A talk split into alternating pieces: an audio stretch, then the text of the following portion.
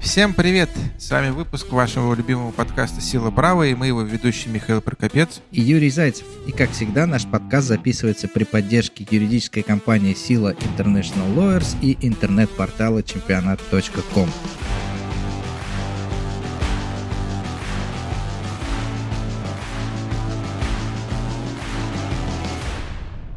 Ты заметил, у меня уже до автоматизма эта фраза выработана. Да, Юр, до автоматизма лучше бы у тебя какие-нибудь другие вещи были доведены, например, работа.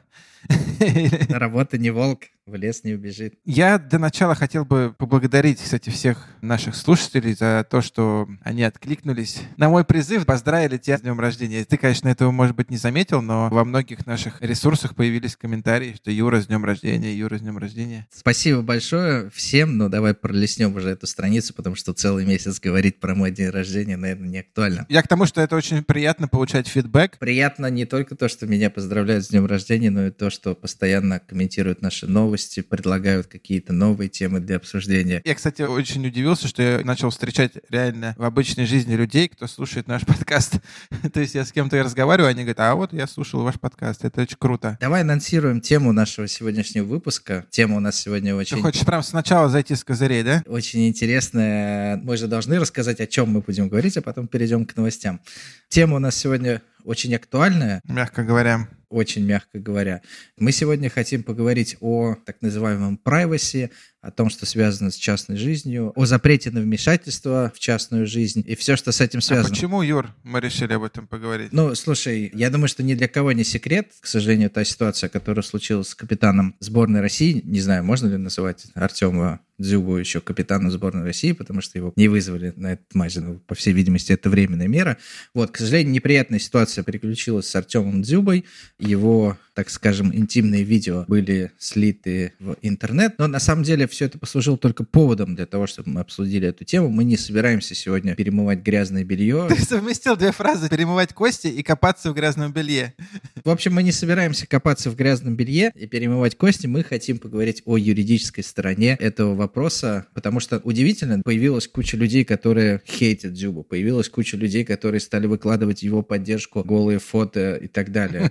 Они просто ждали ждали момента, хотели давно. Но просто удивительно, что никто практически не уделяет внимания правовой квалификации. Это имело место преступление, противоправное деяние, и именно об этом мы сегодня в первую очередь хотим поговорить в нашем подкасте. Я с тобой согласен, Юрий. Бывают темы, которые не ты выбираешь, а которые не оставляют тебе выбора. Так произошло и в этот раз. У нас просто не было выбора, о чем сегодня говорить, но я с тобой полностью согласен.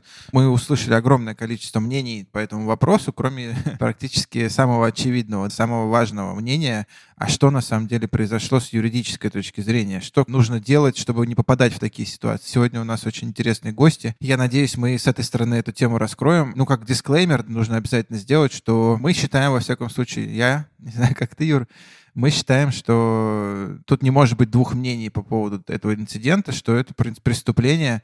Жертва здесь только одна. Артем Дзюба, и он должен быть поддержан максимально, потому что сейчас все, что происходит вокруг него, напоминает историю, когда девушка, которая подверглась насилию, ей говорят, что ты носила короткую юбку, ты сама виновата. А ты не должен был это записывать, не должен был это хранить, не должен был это делать. Но, ребят, здесь жертва только одна. И чтобы этого не повторялось, мы все должны максимально выказать поддержку этому человеку. Не потому, что он хороший, плохой, а просто потому, что иначе мы будем соучастниками этого преступления, потому что те люди, кто шантажирует людей интимными видео, они на это рассчитывают, что как только это видео попадет в общий доступ, то жертва подвергнется моральному насилию уже со стороны публики. Именно этого боятся все люди, когда их шантажируют этим видео, что вот все будет порицать, все будут осуждать и так далее. И когда все действительно это начинают сразу сразу делать после того, как это видео попадает, это ничего, кроме как соучастие в преступлении. Я никак это по-другому расценить не могу. Чем меньше мы будем на это обращать внимание именно с точки зрения вот этого хейтерства, тем в следующий раз сложнее преступникам будет шантажировать своих жертв. Ну, это мое мнение. Я с тобой полностью согласен. Давай мы об этой теме еще поговорим чуть позднее. Сейчас традиционные новости. Первая новость – футбол и политика, а именно реакция УЕФА на политические заявления пресс-секретаря футбольного клуба «Карабах» из Азербайджана. Миш, расскажи нам, что там случилось. Есть общий тренд футбольный со стороны FIFA, UEFA и вообще, в принципе, всех регуляторов футбольных не политизировать футбол. Если ты пытаешься привнести в футбол политику, какую-то рекламу скрытую, пропаганду чего-либо, это не должно происходить. Футбол не нужно использовать как якорь для каких-либо убеждений своих, хороших, плохих. FIFA и они не оценивают ну, за исключением Black Lives Matter. Почему-то исключение именно как раз в этом направлении было сделано. Но, тем не менее, есть общий тренд, что мы не должны политизировать спорт. Ну, к сожалению, мы все стали свидетелями конфликта Азербайджана и Армении по поводу Нагорного Карабаха. И произошло два эпизода, которые заслуживают внимания. Это после футбольного матча в Лиге Европы Карабах сделал совместную фотографию, и все, кто на нем был, футболисты и официальные лица, сделали жест зубы, так называемый. Приложили руку в воинском приветствии к голове, таким образом продемонстрировав свой респект вооруженным силам Азербайджана. И УЕФА отреагировала незамедлительно на это, вынесла предупреждение всем футболистам и всем официальным лицам. Не супер сильное наказание, просто предупредили, что, ребят, так делать не нужно. Но пресс-атташе азербайджанского клуба, он... Не понял намека, да? Не понял намека, да, и разместил в своем фейсбуке достаточно агрессивное сообщение с призывом расправиться с армянами. И Федерация футбола Армении направила жалобу в УЕФА с требованием наказания не только самого этого пресс-атташе, но и самого Карабаха, футбольного клуба Карабах, за хейт-пост, как это называет УЕФА. Он, конечно, удалил все это потом, но из интернета ничего удалить нельзя, как мы все знаем прекрасно. И теперь УЕФА открыл дисциплинарное дело, и Ибрагимова, Нурлан Ибрагимов, это как раз пресс его уже заранее УЕФА отстранила от любой деятельности, связанной с футболом на момент разбирательства. Ну, понятно, что никакой особой деятельности, связанной с футболом, пресс вести не может, ну, там, может быть, на пресс-конференциях присутствовать. По сути, он лишился возможности работать в футболе. Я не думаю, что это нанесло ему какой-то серьезный ущерб. Это временная мера отстранения, и потом разбирательство продолжится, и будет вынесено какое-то решение. С одной стороны, с одной стороны, то, что публикует пресс-секретарь в своей личной соцсети, возможно, не должно оказывать влияние на его работодателя. Но здесь УЕФА, я думаю, что проявит принципиальность, и тем более, учитывая тот предыдущий кейс, о котором я сказал, намек не был понят. Не то, что э, УЕФА встает на сторону какой-то из сторон в конфликте. Мне кажется, УЕФА очень жестко показывает всем, что, ребят, не надо политику в футбол приносить. Хотя, опять же, для меня немножко странно, что с одной стороны вот какой-то конфликт национальный нельзя приносить, а вот политические движения Black Lives Matter привносить можно. Опять же, ничего я не имею против этого движения, но не отметить это не могу, скажем так. Есть что сказать? Нечего. Ты за Black Lives Matter или против? Всегда занимаю нейтральную позицию. Я не за, не против. Я считаю, что это не место в футболе, это не место в спорте. Соответственно, любые политические лозунги должны быть в парламенте. Ну, согласись, если ты, с одной стороны, говоришь нет политики, нет пропаганде, нет, нет, нет, а потом такой, окей, можете вставать на одно колено, вопросов нет. Но мне кажется, это просто 2020 год, когда рушатся все правила, стереотипы. Мне кажется, вот именно с этим А скажи, связано. пожалуйста, а акция Say No to Racism это политика или не политика? Тут ты, конечно, тонко зашел. Ну, давай на этом перейдем к следующей новости. Это новость, которая связана с ковидом. Мы на протяжении нескольких уже программ, вот в прошлой программе, мы начали обзор новостей, связанных с юриспруденцией, с практикой, которую выносят органы ФИФА или КАС по делам, связанным с ковидом. В прошлой программе, если вы помните, мы рассуждали над делом Слована, который засчитали техническое поражение. Теперь же потихонечку начинаются появляться дела, связанные с контрактной стабильностью. Ковид и контрактная стабильность. ФИФА опубликовала недавно свои решения. Из них три вот этих решения, они как раз связаны с расторжением или нарушением контрактов клубами. Под прикрытием ковида. Хотелось бы похвастаться, что если в прошлом выпуске мы как раз рассказывали про дело слова, на котором занималась наша фирма, то из трех дел, которые мы сегодня рассмотрим, два из них как раз тоже это дела нашей компании. И в этот раз мы выиграли. А, Юр, расскажи, пожалуйста, может быть, о нюансах и о тех выводах, которых можно сделать из этих дел. Давай начнем с первого дела. Болгарский футболист Николай Будуров против иранского клуба «Истигляль». Соответственно, в чем заключалось это дело? Между сторонами был согласован определенный график платежей, который не был исполнен футбольным клубом «Истигляль». В сроки, когда они должны были заплатить, они не заплатили, причем речь идет уже о просроченных задолженностях. И, соответственно, клуб сказал, что извините, но в Иране произошла вспышка ковид, это является форс-мажором, и, соответственно, мы не можем исполнить наши финансовые обязательства. По итогам разбирательства этого дела FIFA сказал, что в принципе те нормы, которые FIFA выпускал, говорят о том, что клубам нужно в совместном диалоге с футболистами решать все вопросы выплат, изменения сроков и так далее, но тем не менее ни один из документов FIFA не говорит о том, что ковид сам по себе является форс-мажорной ситуацией для какой-либо страны или для какой-либо территории. И более того, в этом конкретном деле FIFA сказал, что долг у клуба возник до того, как имела место вспышка пандемии, и, соответственно, клуб, по сути, прикрывался пандемией для того, чтобы не исполнить свои обязательства, которые возникли еще задолго до того, как появилась пандемия. Поэтому FIFA сказал, нет, ребят, соответственно, ваши старые долги, вы их должны исполнять, и, пожалуйста, здесь ковидом не прикрывайтесь. Требования футболиста в отношении клуба были удовлетворены, а аргументы футбольного клуба из Ирана были отвергнуты. А второе дело как раз это дело хорватского футболиста Ивана Пешича и казахского клуба Кайсар. Тут немножко другие были обстоятельства. Тут, когда началась пандемия, футбольный клуб пришел к футболисту и говорит, слушай, тут пандемия началась, давай пересмотрим финансовые условия. Ты получал 100 рублей или тенге, давай будешь получать теперь 30 тенге. На что футболист, конечно, сказал, нет, почему я должен получать так существенно меньше.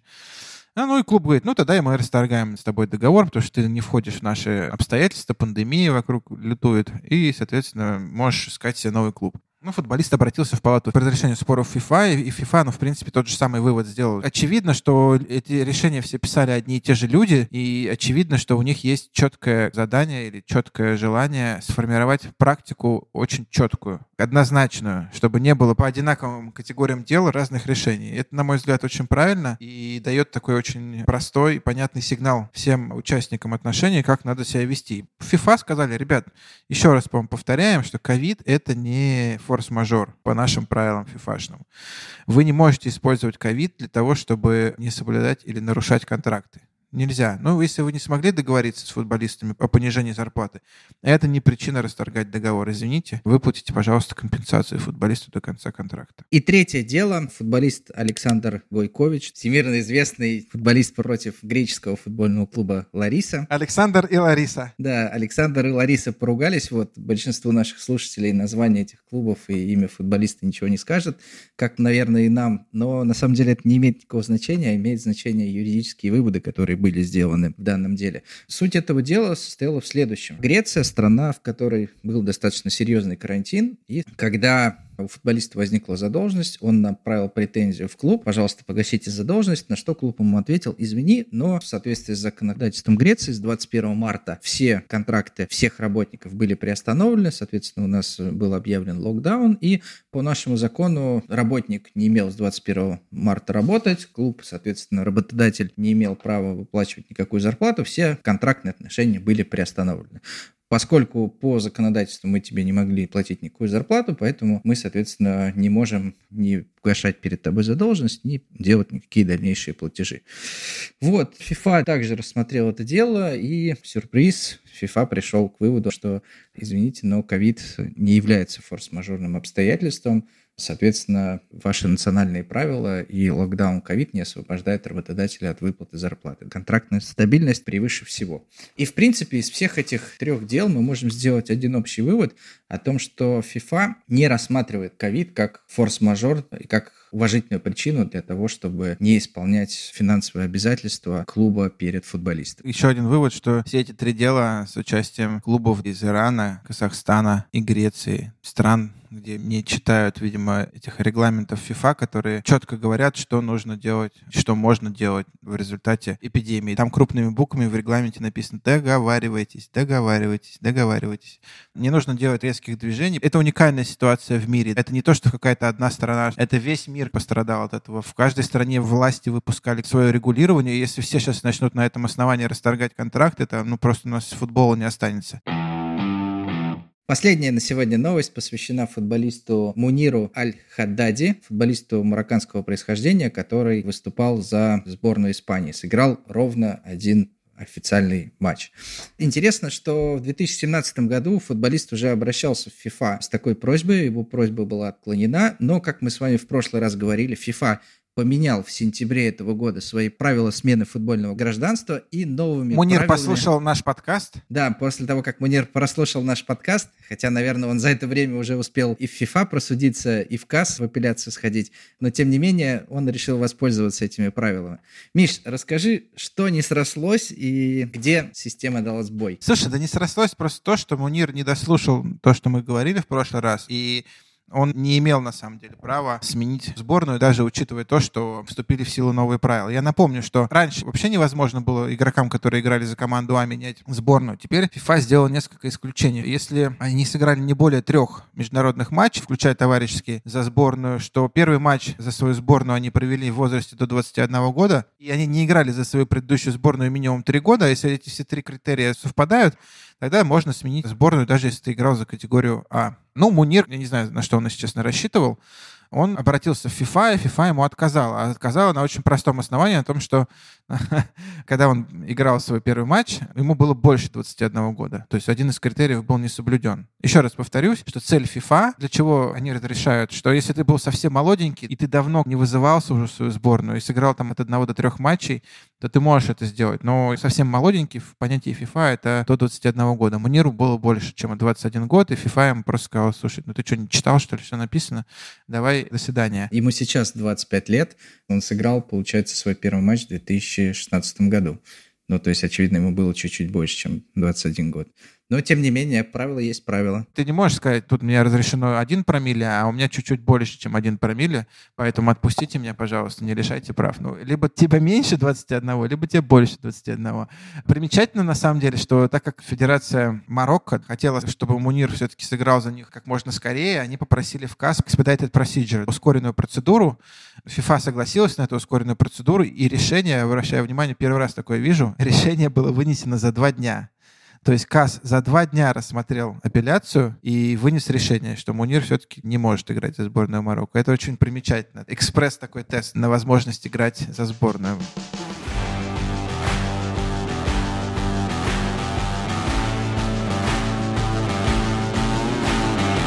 Давай перейдем к основной теме выпуска.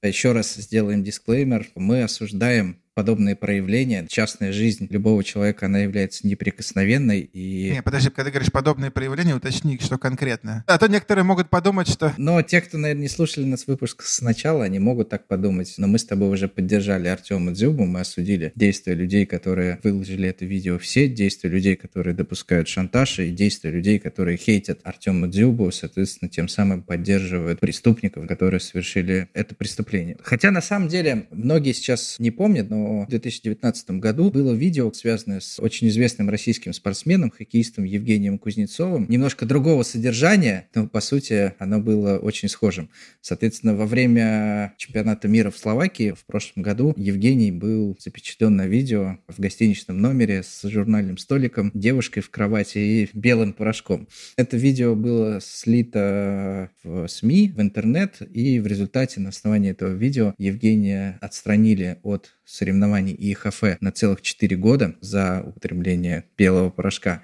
А что интересно, Национальная хоккейная лига североамериканская, где выступает Евгений Кузнецов, она делала всего лишь дисквалификации на три матча за неподобающее поведение. Поскольку НХЛ сейчас плюет на антидопинговые правила ВАДА, поэтому они так решили, что, наверное, это было нехорошо, но вот тебе всего три матча. И, скажем так, немножко люди негодовали, но не было такой волны хейта. По всей видимости, связано с тем, что Дзюба больше к себе приковывает внимание, но и содержание видео было другое. Да, но, может быть, стоит поработать нам немножко капитаном очевидности, рассказать, что вообще в принципе произошло и что нарушает публикация этого видео. Я хочу просто напомнить, что в первую очередь это нарушает Конституцию.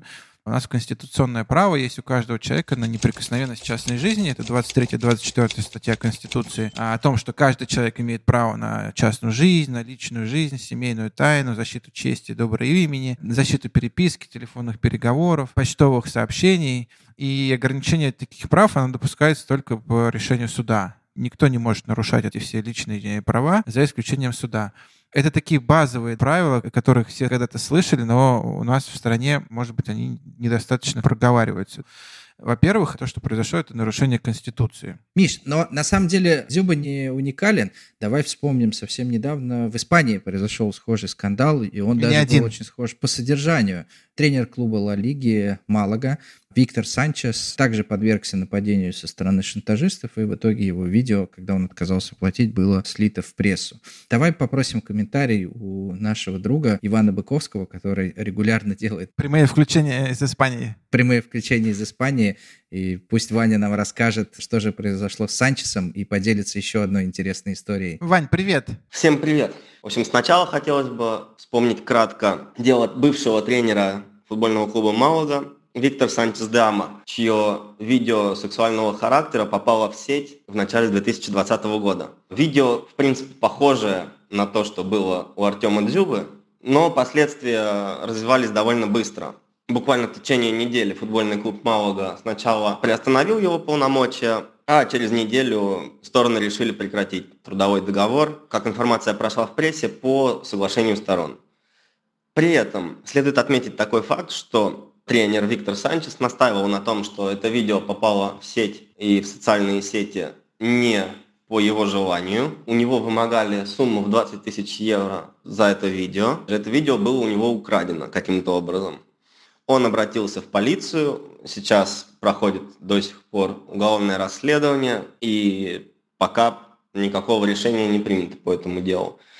Следует отметить и последний момент, что подобное нарушение в Испании, оно является нарушением статьи 18 Конституции, которая защищает неприкосновенность частной жизни. И второе дело, которое я нашел, когда готовился записать комментарий по данному вопросу, оно гораздо интереснее, как по содержанию, так и по последствиям.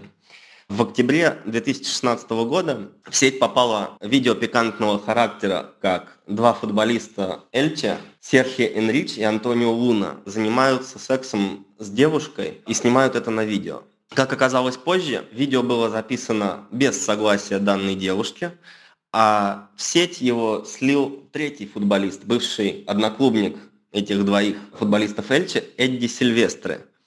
В данном случае мы имеем всех подозреваемых, подсудимых, и, э, собственно, не было проблем для уголовного преследования. Когда девушка увидела, что это видео попало в сеть, она, естественно, подала заявление в полицию. Опять же, нарушение неприкосновенности частной жизни, нарушение права на защиту чести. И в течение нескольких лет шло расследование. Оба футболиста, которые, собственно, участвовали непосредственно в процессе, который попал на это видео, они признали свою вину, оба раскаялись, а также компенсировали потерпевшей сумму где-то 110 тысяч евро, что даже было больше того, чего просило обвинение в данном деле. Поэтому в итоге в октябре 2020 года прошло заседание суда по этому уголовному делу, и испанская прокуратура изначально требовала 5 лет тюремного заключения для обоих футболистов, но в связи с их раскаянием, в связи с примирением с потерпевшей, в связи с экономической компенсацией, в итоге от данного наказания прокуратура отказалась, и требования для суда снизили до двух лет. По данной категории преступлений оба футболиста не отправятся в тюрьму. Данный срок будет для них условным. А вот что касается третьего футболиста, который, собственно, это видео и слил, для него испанская прокуратура требует наказание в два года и один день. Таким образом, данное наказание, в случае, если оно будет удовлетворено судом, это наказание не сможет быть условным. А также прокуратура требует сумму в 30 тысяч евро за тоже нарушение права потерпевшей на неприкосновенность частной жизни и ее право на защиту чести и достоинства.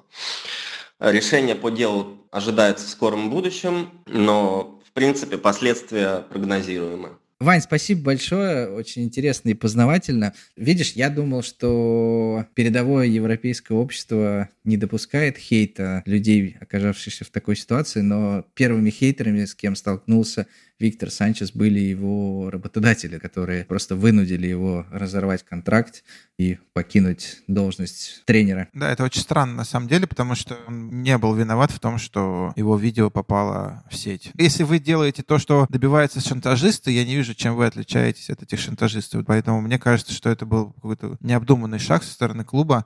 Готовясь к передаче, я очень много прочитал информации. Такие правонарушения, они достаточно типичны для Голливуда. Достаточно много голливудских звезд попадает в такую ситуацию, там существуют прям целые базы данных с украденными видео, перепиской, фотографиями и так далее.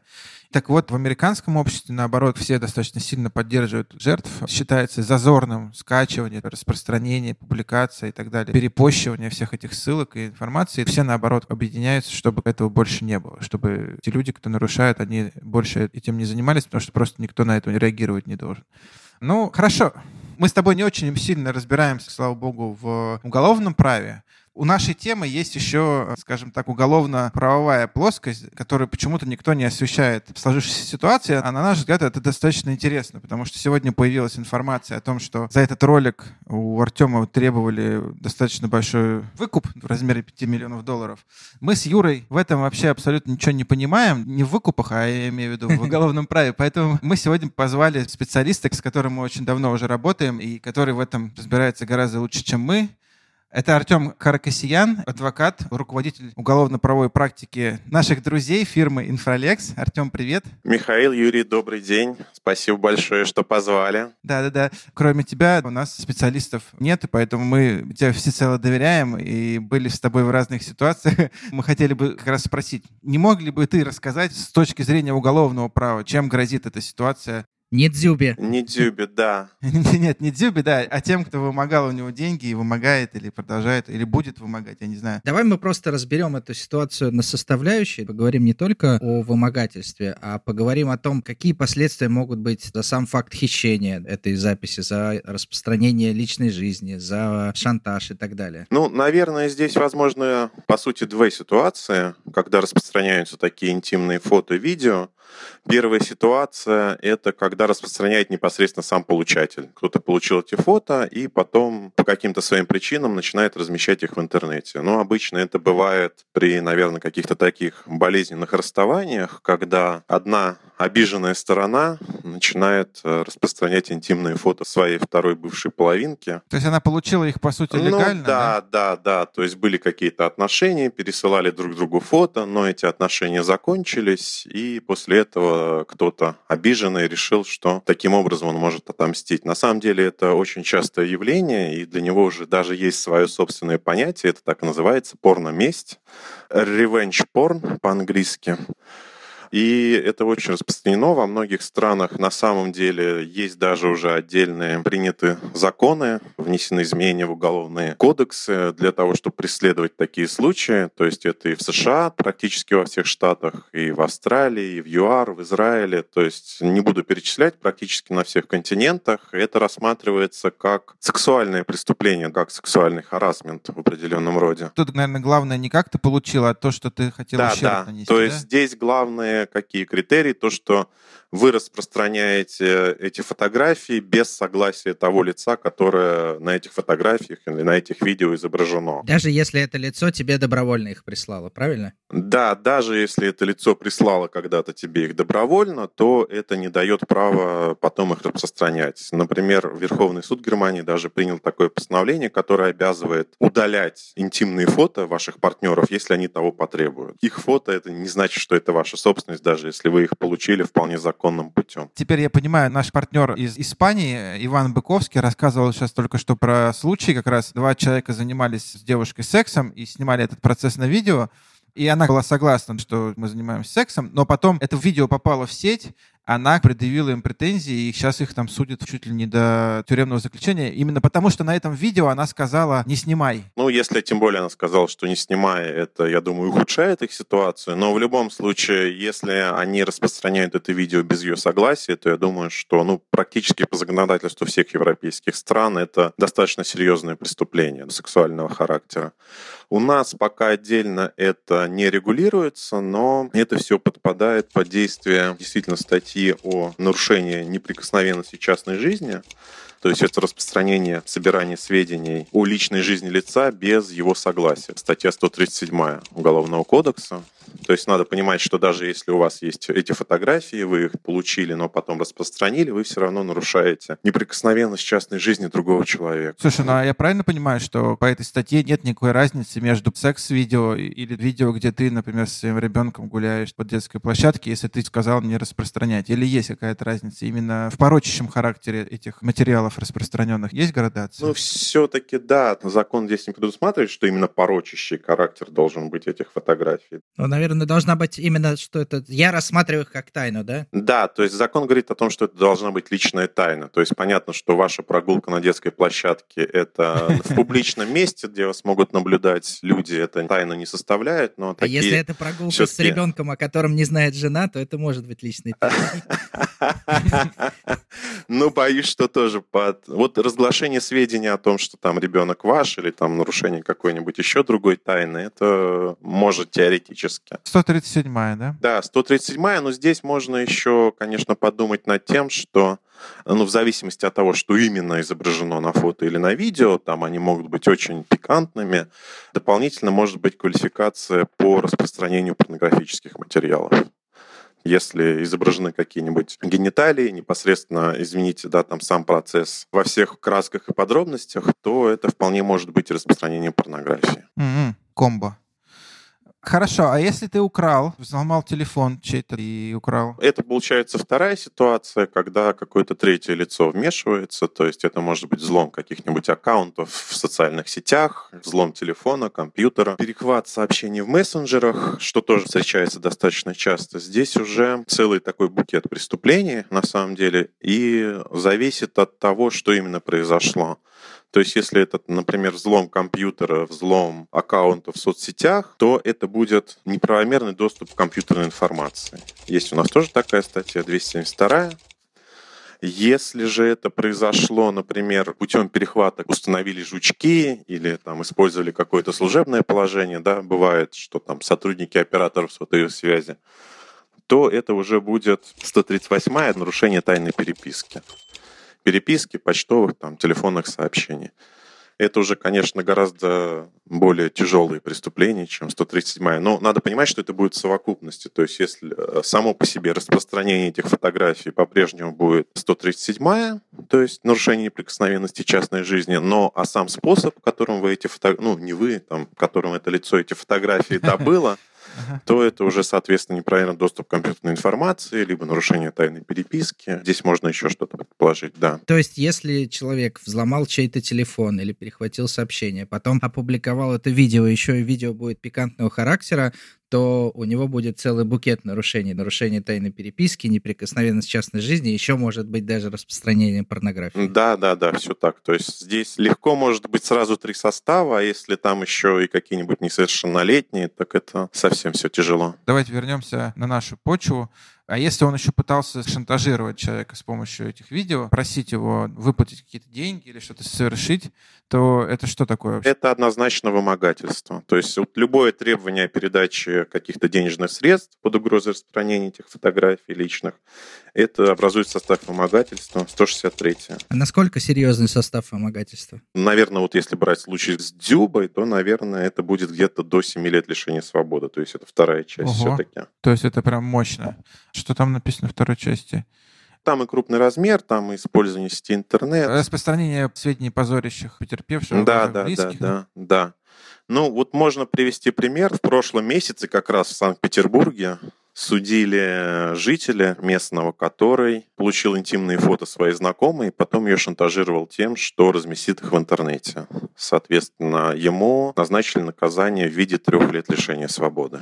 Но он успел разместить? Нет, не успел разместить, он успел получить деньги, его после этого задержали. Но здесь надо учитывать, что потерпевшая была несовершеннолетней, поэтому для него, э, естественно, более строгое наказание. Слушай, но мы тут плавно переходим как раз, ну, я не знаю, вправе ли мы тут какие-то советы давать или не вправе, но вообще, в принципе, если с вами такая произошла ситуация неприятная, каким-то образом у вас вымогают, либо грозятся опубликовать ваши позорища или тайные видео или фото, вот что ты как адвокат можешь посоветовать в такой ситуации делать? Потому что, я тебе скажу, ситуации бывают разные, и, например, у меня лично большой вопрос возникает скорость работы наших правоохранительных органов, а тем более по таким не классическим, скажем так, преступлениям. Успеют ли они среагировать? Тут же вопрос достаточно срочный, тебе угрожают, давай скорее, или мы это все выложим. Сумеют ли они вовремя среагировать, и какие твои рекомендации по этому вопросу? Лайфхак. Ну, лайфхак, я не знаю, насколько это лайфхак. Наверное, первый вопрос, который встает перед любым человеком, у которого неожиданно возникает такая проблема, это платить или не платить, самое основное. Здесь, конечно, каждый решает для себя, естественно, но я бы сказал, что надо понимать, что если вы платите, то вы оказываетесь ну, в неком плену у шантажиста, и прежде всего моральном, каком-то психологическом, и нет никаких гарантий о том, что после того, как вы эти деньги заплатите, ничего дальше не последует. Ну, то есть можно всю жизнь платить? Да, потому что, ну, это, знаете, как в старых таких детективах, там от шантажистов требуют принести негатив, чтобы его тут же сжечь, чтобы никогда не было никаких фотографий. Понятно, что в наш век это просто цифровые цифровые фотографии. Это просто сигналы электрические, которые могут быть в долю секунды в любом количестве скопированы. У вас нет никаких гарантий, что на следующий день к вам не придут за следующим траншем. Поэтому лучше, конечно, собраться духом и не платить. А что касается скорости действий наших правоохранительных органов, ну, скажем честно, она не очень высокая. То есть э, понятно, что эти преступления, они достаточно не то чтобы сами по себе такие преступления редкие. Понятно, что действительно таких случаев, наверное, много, но они обладают высокой латентностью, то есть скрытостью. Очень мало людей все-таки обращаются в таких случаях в правоохранительные органы, и самих по себе возбужденных уголовных дел очень мало. Могу привести такую статистику, что в целом за прошлый год э, по статье 137 «Нарушение прикосновенности частной жизни» было осуждено 64 человека на всю страну.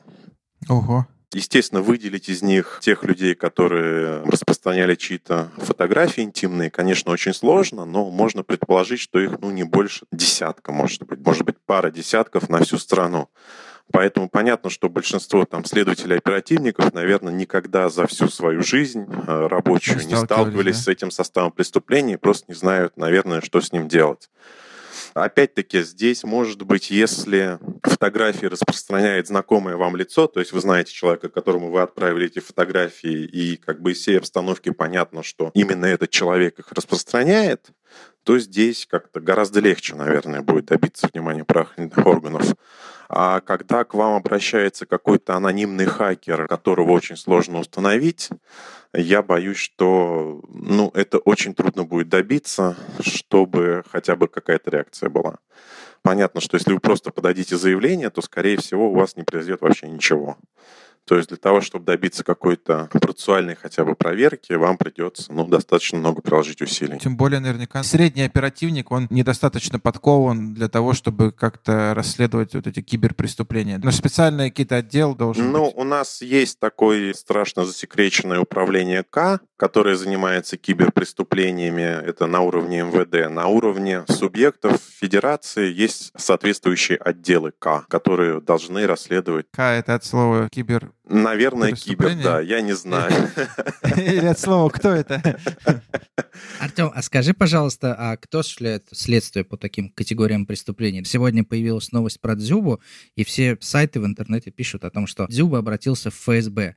Алло, это ФСБ? А у меня возникает вопрос, почему ФСБ, например, а не в МВД? Ну, если честно, история с ФСБ и обращением туда Дзюбы достаточно загадочная. Почему? Потому что, ну... Просто у него был телефон. Понятно, что ФСБ такая организация, которая, конечно, в нашей стране может заниматься всем от э, ловли шпионов до перевода бабушек через дорогу. Но понятно, что с чисто процессуальной точки зрения это не последственность ФСБ и там нет никакой угрозы национальной безопасности, шпионажа, контрразведки, терроризма и всего такого прочего, чем занимается ФСБ. И в этих новостях есть еще более загадочная фраза, что обращение в ФСБ было неофициальным. Я в силу своей ограниченной юридической души не могу понять, что это значит. Эй. Да. Я так понимаю, что и расследование, соответственно, тоже идет настолько же неофициально. Еще такой вопрос очень интересует. Информация в СМИ есть такая, что якобы Артем Дзюба на встрече с этими шантажистами записал их разговор. Вот насколько имеет юридическую силу тайно записанный разговор, и будет ли он иметь силу доказательства в дальнейшем при осуществлении следствия по делу и в суде? Да, будет, несомненно. У нас уже даже и гражданские суды стали более лояльно относиться к аудиозаписям, когда свои собственные собственные разговоры записывать. Тем более по уголовному делу, да, это будет вполне легитимным доказательством, если Дюба сможет предоставить информацию о том, где, когда, при каких условиях он произвел эту запись. Но мы уголовную плоскость рассмотрели и процессуальную, назовем это так, но есть же еще гражданско-правовая квалификация этой ситуации. Мне кажется, что достаточно перспективным здесь, если вот, например, мы будем рассматривать ситуацию, когда дойдет до суда, потребовать компенсацию морального вреда. Ведь где, если не здесь, его требовать? Ну да, моральный вред здесь достаточно очевиден. Другой вопрос, что, может быть, суды у нас не такое большое применяют э, моральную компенсацию, но действительно сам по себе факт моральной компенсации должен быть. Я бы еще хотел обратить внимание, что вот в таких случаях все-таки обычно такого рода публикации, такого рода фотографии, видео, их размещают где-нибудь в социальных сетях. А на самом деле социальные сети очень хорошо на это реагируют. То есть если кто-то где-то разместил вашу фотографию в какой-нибудь популярной соцсети, то, я думаю, достаточно будет написать в администрацию, чтобы заблокировать. Все популярные соцсети, они следят за своей репутацией, они очень оперативно стараются на такие вопросы реагировать и блокировать такой контент. А интересно, у них есть техническая возможность, в принципе, автоматом любое воспроизведение этого фото или видео блокировать, или им надо вручную искать и каждый из них блокировать? Мне кажется, там боты работают уже, которые просто видят naked контент, ну, и они просто блокируют блокируют. Ну, например, если вы, в принципе, пытаетесь в Фейсбуке разместить какой-то контент, даже не то что naked, но даже похожий на naked, вас заблокируют боты, да, потому что у них есть определенные алгоритмы, которые блокируют все похожие изображения. Что касается наших сетей, там, ВКонтакте, Одноклассники, то я думаю, что здесь все-таки надо будет написать. На такой-то странице у такого-то пользователя размещены мои фотографии. Но, я еще раз повторю, они достаточно лояльно к этому относятся и достаточно быстро все блокируют. Ну, лояльно, ты имеешь в виду, относятся к просьбам заблокировать, а не к размещению. Да-да-да к просьбам заблокировать. Я думаю, что может быть еще обсудить вопрос возмещения убытков. Мы понимаем, что компенсация морального вреда будет незначительная. Насколько у нас суды 50 тысяч, 100 тысяч, мне кажется, максимум присуждают моральный вред. Слушай, ну в случае с Дюбой, на самом мне кажется, это очень большой охват эта история это важно. У нас просто нет правовой культуры, как, например, в США, где Памел Андерсон получил в свое время 90 миллионов долларов в качестве компенсации морального вреда, когда хакеры у нее украли хоум-видео. Условно, если человек получил определенные убытки, например, у меня был контракт с рекламой рекламодателем. Соответственно, рекламодатель из-за этого со мной контракт расторг. У меня, очевидно, возникают убытки. Могу ли я эти убытки компенсировать, потребовать возмещения убытков? Ну, я вот здесь, как уголовный адвокат, затруднюсь отвечать на столь специфические цивилистические вопросы, но думаю, что при определенных условиях, да. Ну, мне кажется, тут вопрос доказать эту связь между тем, что произошло, и тем, как ты потерял. Если тебе, например, написал Adidas условно, что вот мы это все увидели и разрываем с вами контракт, то да, я думаю, что есть шанс, почему нет. Да, здесь основной вопрос все-таки в причинно-следственной связи. Здесь она должна быть достаточно очевидной и ясной. А есть механизмы удаления фото и видео не через социальные сети? Потому что в социальных сетях все начинается, а дальше, если тем более это речь идет об известном человеке, все это идет через... Спид-инфо. Телеграм-каналы, дальше любая новость, первый канал и так далее. Вот я не хочу, чтобы даже кусочки из этого видео распространяли. Есть ли какой-то механизм, чтобы запретить распространять любые части этого видео? Да, в судебном порядке сейчас у нас такое возможно. Обращайтесь с иском в суд, привлекаете Роскомнадзор третьим лицом. Угу и потом по решению суда обязаны блокировать. Можно, да, попросить, чтобы в поисковиках не выдавали про тебя информацию. Да, сейчас это все в судебном порядке решается. Отлично. Артем, спасибо тебе большое. Я спасибо напоминаю вам. Спасибо огромное. Слушателям, что с нами был Артем Каракасиан. Это руководитель уголовной практики юридической фирмы «Инфралекс», адвокат и просто хороший рассказчик, чему мы сейчас убедились. Артем, спасибо тебе большое. Спасибо вам. Очень приятно было. Всего доброго. Дальше, на самом деле, интересно было бы чуть-чуть поговорить о том, как не допустить попадания человека в такую ситуацию и какие профилактические действия нужно предпринять для того, чтобы твой телефон не взломали или для того, чтобы у тебя не украли какие-то видео или картинки из электронной почты и так далее. Предлагаю позвонить Павлу Борисовичу Погребинскому, IT-директору оргкомитета чемпионата мира по футболу, человеку, который отвечал за, в том числе, информационную безопасность такого глобального ивента, и он нам попробует рассказать о том, что нужно делать, чтобы не попасть в такие ситуации с точки зрения информационной безопасности.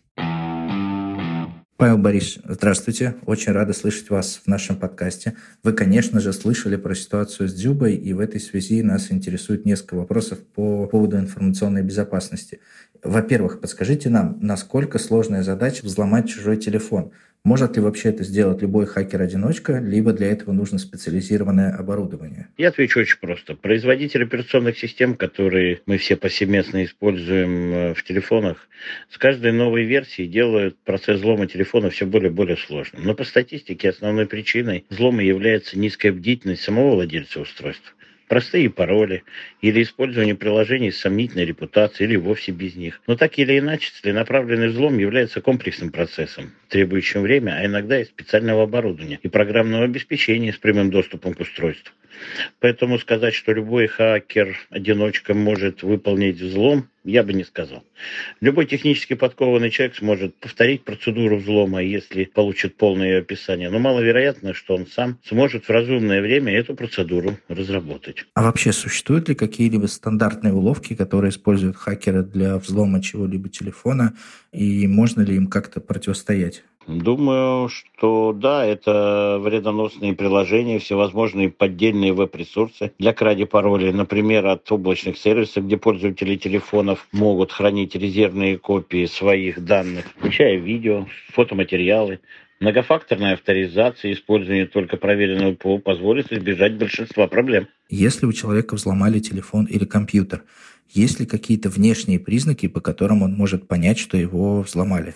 Ну, думаю, что таких признаков может не быть и вовсе.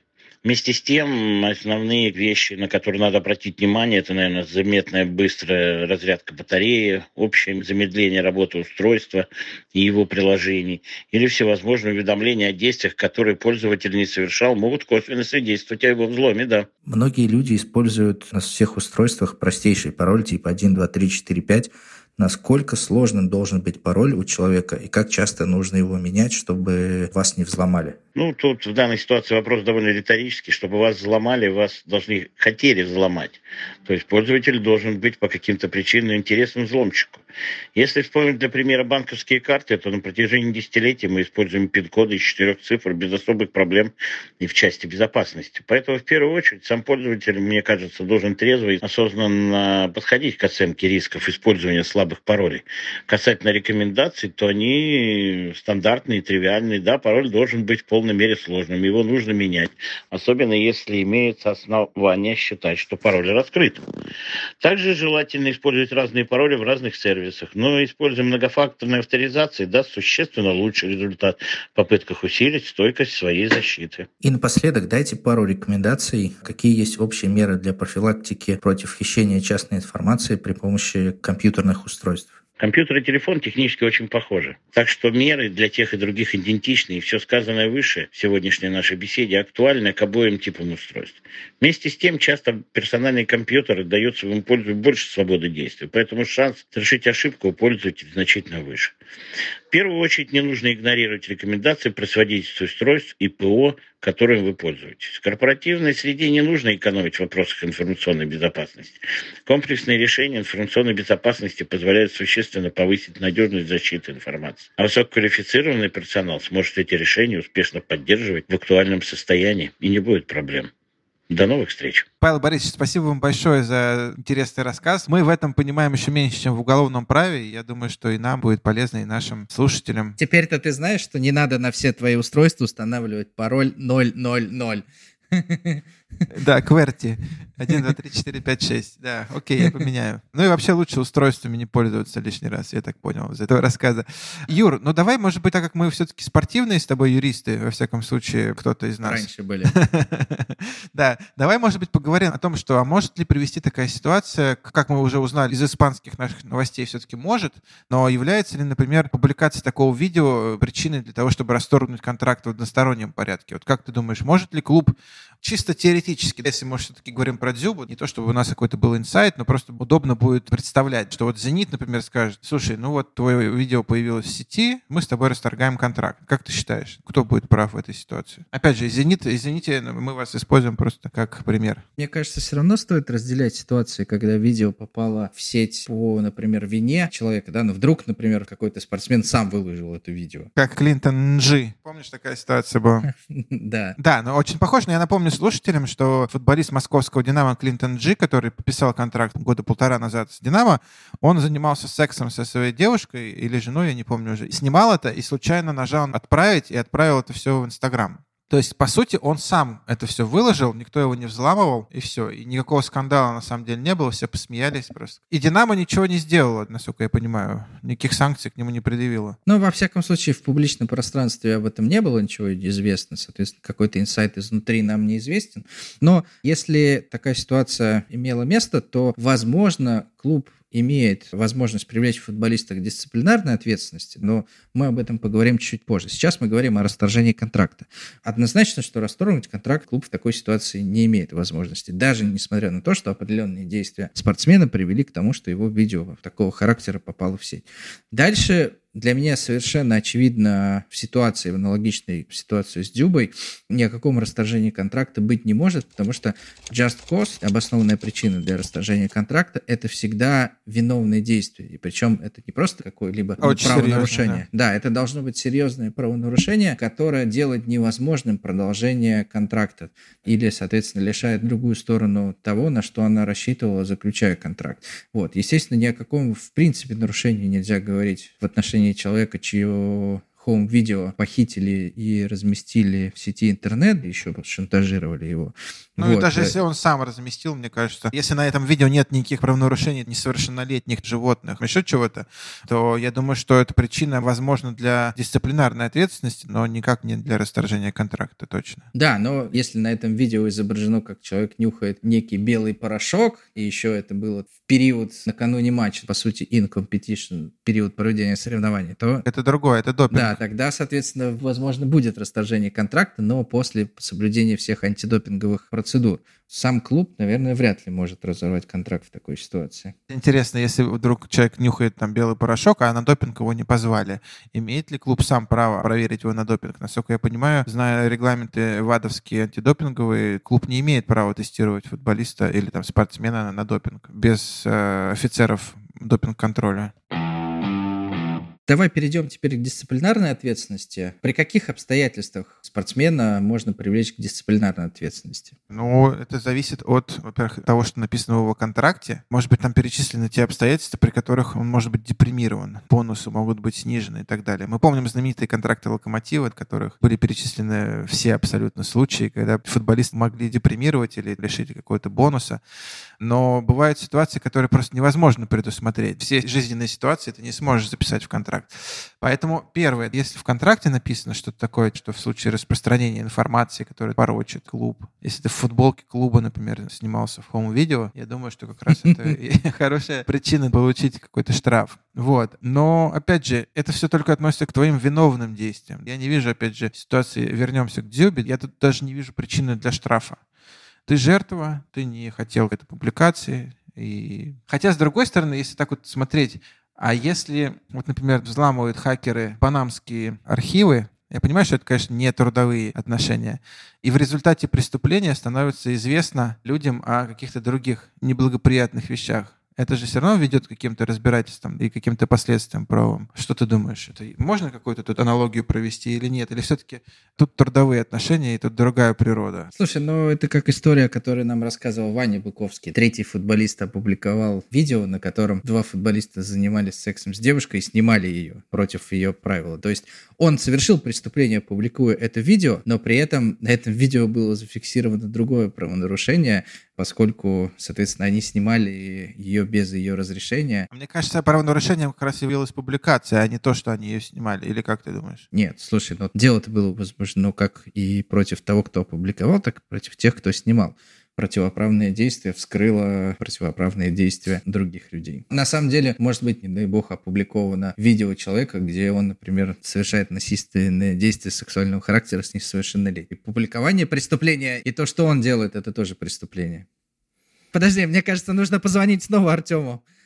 Артем, а то, что мы сейчас обсуждаем, не является случайно правонарушением, потому что что-то мы в Даркнет какой-то углубились. Слушай, но есть еще такой один нюанс. У футболистов есть, у многих футболистов, у известных, ну, например, того же Дзюбы, помимо контракта с клубом, у него есть спонсорские контракты, контракты с брендами. понятно, что бренды выбирают спортсменов для продвижения своей продукции, для привлечения какого-то позитивного внимания к этой продукции многие футболисты или там спортсмены, они рекламируют детские какие-то товары, товары для несовершеннолетних. Если они попадают в такую ситуацию, как ты думаешь, ну, является ли сам факт, даже тот факт, что публикация произошла без вины самого футболиста, ну, все все понимают, но имидж есть имидж, осадочек-то остался, как ты думаешь, могут ли бренды использовать такой кейс для того, чтобы расторгнуть контракт спонсорский? Мне кажется, во-первых, все равно нужно анализировать контракт и понимать, есть ли в контракте какое-либо условие, за которое бренд может зацепиться. Потому что если мы берем классические отношения заказчик-исполнитель в гражданском праве, понятно, что заказчик не может отказаться от договора из-за того, что исполнитель какие-то фото свои выложил. Есть определенные правила расторжения договоров оказания услуг, и сделка будет им подчиняться.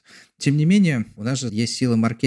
И мы периодически с тобой имеем дело с договорами именно со спонсорскими, между брендами и спортсменами. И на самом деле я сегодня готовился к этому подкасту, и я в нескольких договорах реально нашел такие условия о том, что спортсмен, заключая данный договор, гарантирует, что у него отсутствуют какие-либо видео или фото интимного сексуального характера или а, видео, фото, да, которые могут порочить бренд. В случае опубликования, независимо от вины спортсмена, таких фото или видео, договор подлежит прекращению и, соответственно, без выплаты дальнейшего гонорара. Поэтому я думаю, что бренды которые думают о своей репутации, заранее закладывают такие условия в контракты, предполагая, что такая ситуация может случиться, не дай бог, потому что речь идет об известных людях, платишь известному человеку большие деньги, и тебе не захочется ассоциироваться в дальнейшем с человеком, который пусть и не по своей вине попал в такую ситуацию потому что потом ее будут ассоциировать также с твоим брендом, потому что ты поддерживаешь этого спортсмена. Понятно. И спортсмен, когда попадает в такую ситуацию, он может потом, по сути, попытаться компенсировать ущерб от расторжения этих контрактов, если будет доказан линк между расторжением и опубликованием,